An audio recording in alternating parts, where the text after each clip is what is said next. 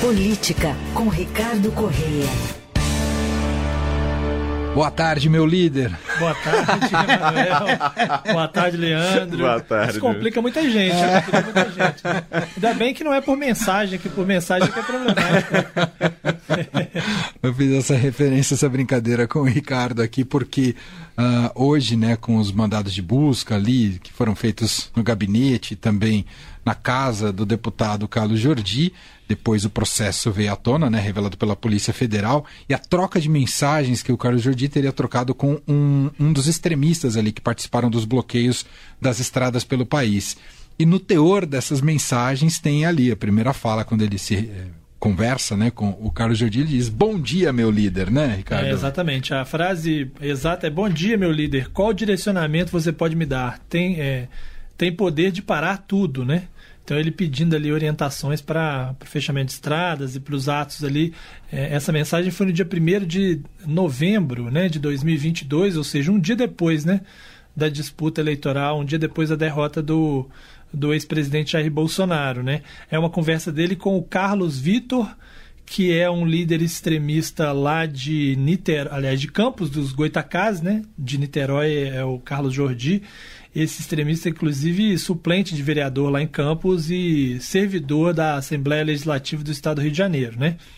É, e a partir dessas mensagens que a Polícia Federal é, e depois também a Procuradoria-Geral da República é, investigam e pedem essas ações de busca e apreensão contra o deputado federal Carlos Jordi, é, por apontar que ele teria, de alguma forma, ah, participado né, das, das instruções e das ordens para tanto os bloqueios das estradas como posteriormente os atos do dia 8 de janeiro. Chama atenção, inclusive, que o Jordi ele entra em contato com esse Carlos, Carlos Vitor no dia 17 de janeiro, né, novamente, é, ou seja, depois do 8 de janeiro, quando já havia uma ordem de prisão contra o Carlos Vitor. É, ele estava foragido e aí o, o Jordi liga para ele, né? Não é uma função do deputado ligar para alguém que está foragido, enfim. é, mostra um pouco do o início desse processo de tentar identificar quem estava por trás dessas pessoas, né? Que não eram pessoas que tomaram essas decisões por conta própria, cada um coincidiu de todo mundo ter a mesma ideia e chegar lá no. tinha uma organização. É, claro né? que tinha uma organização. A dúvida é se fica no Carlos Jordi e em outros parlamentares em outros estados, né? Ou se também e foi também uma coincidência, né? Ou se tinha alguém que passava essas orientações aos deputados que, por sua vez, né, distribuíam isso é, pelos estados, pelas cidades afora. Então acho que essa que é o grande, é a grande dúvida, né? E o Jordi é, tem um problema para resolver às vésperas da campanha eleitoral, né? Porque ele é candidato, ele é pré-candidato a prefeito de Niterói. Hum. É, então, precisa ver agora como é que ele, o quanto isso vai desgastar a campanha dele. Eles estão dizendo que isso não vai mudar, que ele vai continuar sendo candidato, mas certamente fica um pouco mais difícil, né? E chama atenção porque o Jordi é, dizia sempre que os atos de vandalismo, os ataques né, ali aos prédios, as invasões, o quebra-quebra, teria sido organizado por black blocs, é, membros do MST, do MTST, né? ele sempre disse que essa, esse pessoal estava por trás dando as ordens, né? E agora descobre-se que ele também, né, pelas mensagens aí, dava ordens. Ele nega, inclusive diz que nunca conversou com extremista nenhum, apesar da mensagem estar tá aí colocada, né?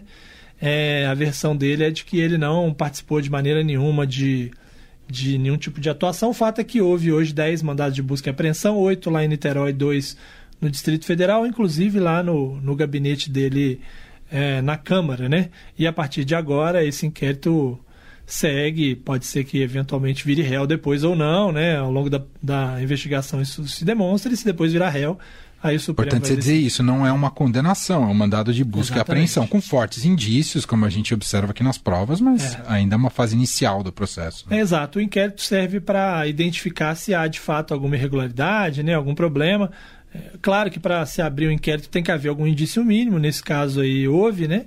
E a partir desses indícios foi aberto esse inquérito, mas lá na frente, depois que conclui o inquérito, aí tem um indiciamento ou não por parte da Polícia Federal. Esse indiciamento é levado ao Ministério Público que decide se denuncia ou não. E aí, se denunciar, aí sim ele vira réu. E aí, depois que virar réu, tem todo o processo para ser julgado, condenado ou não. Ou seja, é um processo longo, e né? Ele com direito a ampla defesa, inclusive. Exatamente. É isso. Bom. uh, importante, né? A Operação Lesa Pátria, a 24 etapa.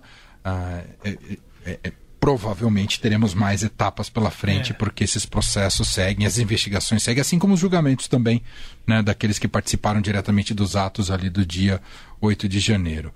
Bom, outro assunto importante para a gente te ouvir hoje, Ricardo, é sobre a anulação da isenção fiscal feita pelo presidente Lula, que tem um impacto político considerável para ele, uh, por mais que seja é, para muitos técnicos seja uma anulação correta, né? Alguns até pediam uma suspensão, né, é. de, de fato.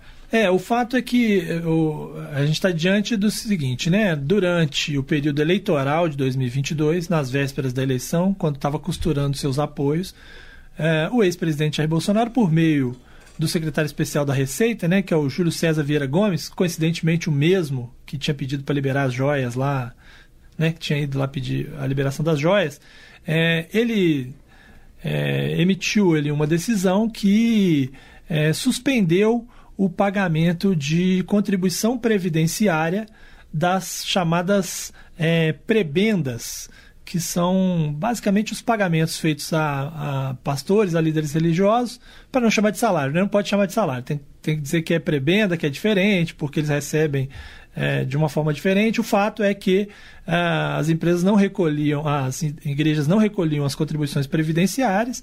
Isso gerava algumas autuações por parte da Receita, cobranças de dívida, quando eles entendiam que aquilo estava sendo feito para burlar uma remuneração direta.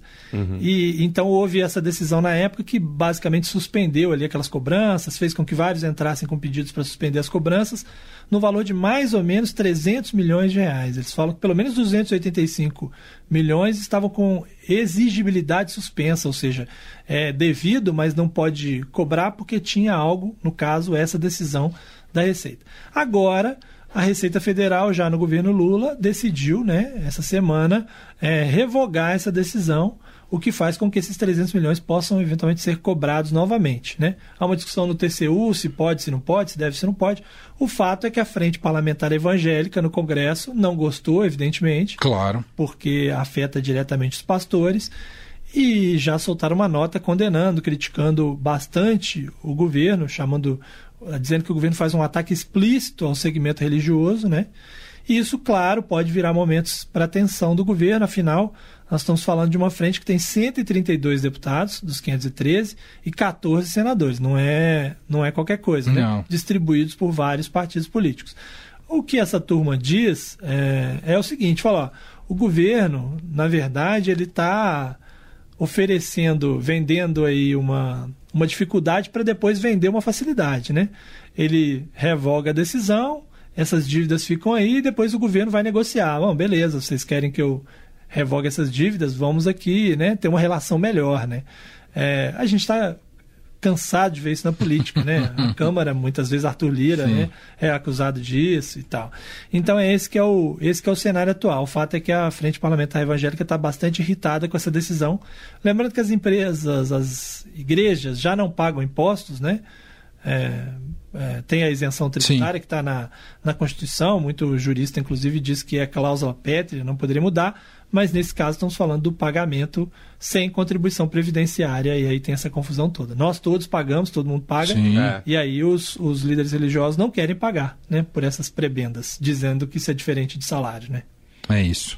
Bom, vamos acompanhar, né? E que com certeza isso terá desdobramentos políticos ah, daqui em diante. E a notícia mais importante do dia: qual? O início da temporada 2024 do Fluminense. Exatamente. É, estávamos aguardando este momento, Ricardo. É, depois de enfrentar o forte Manchester City, hoje o forte volta redonda.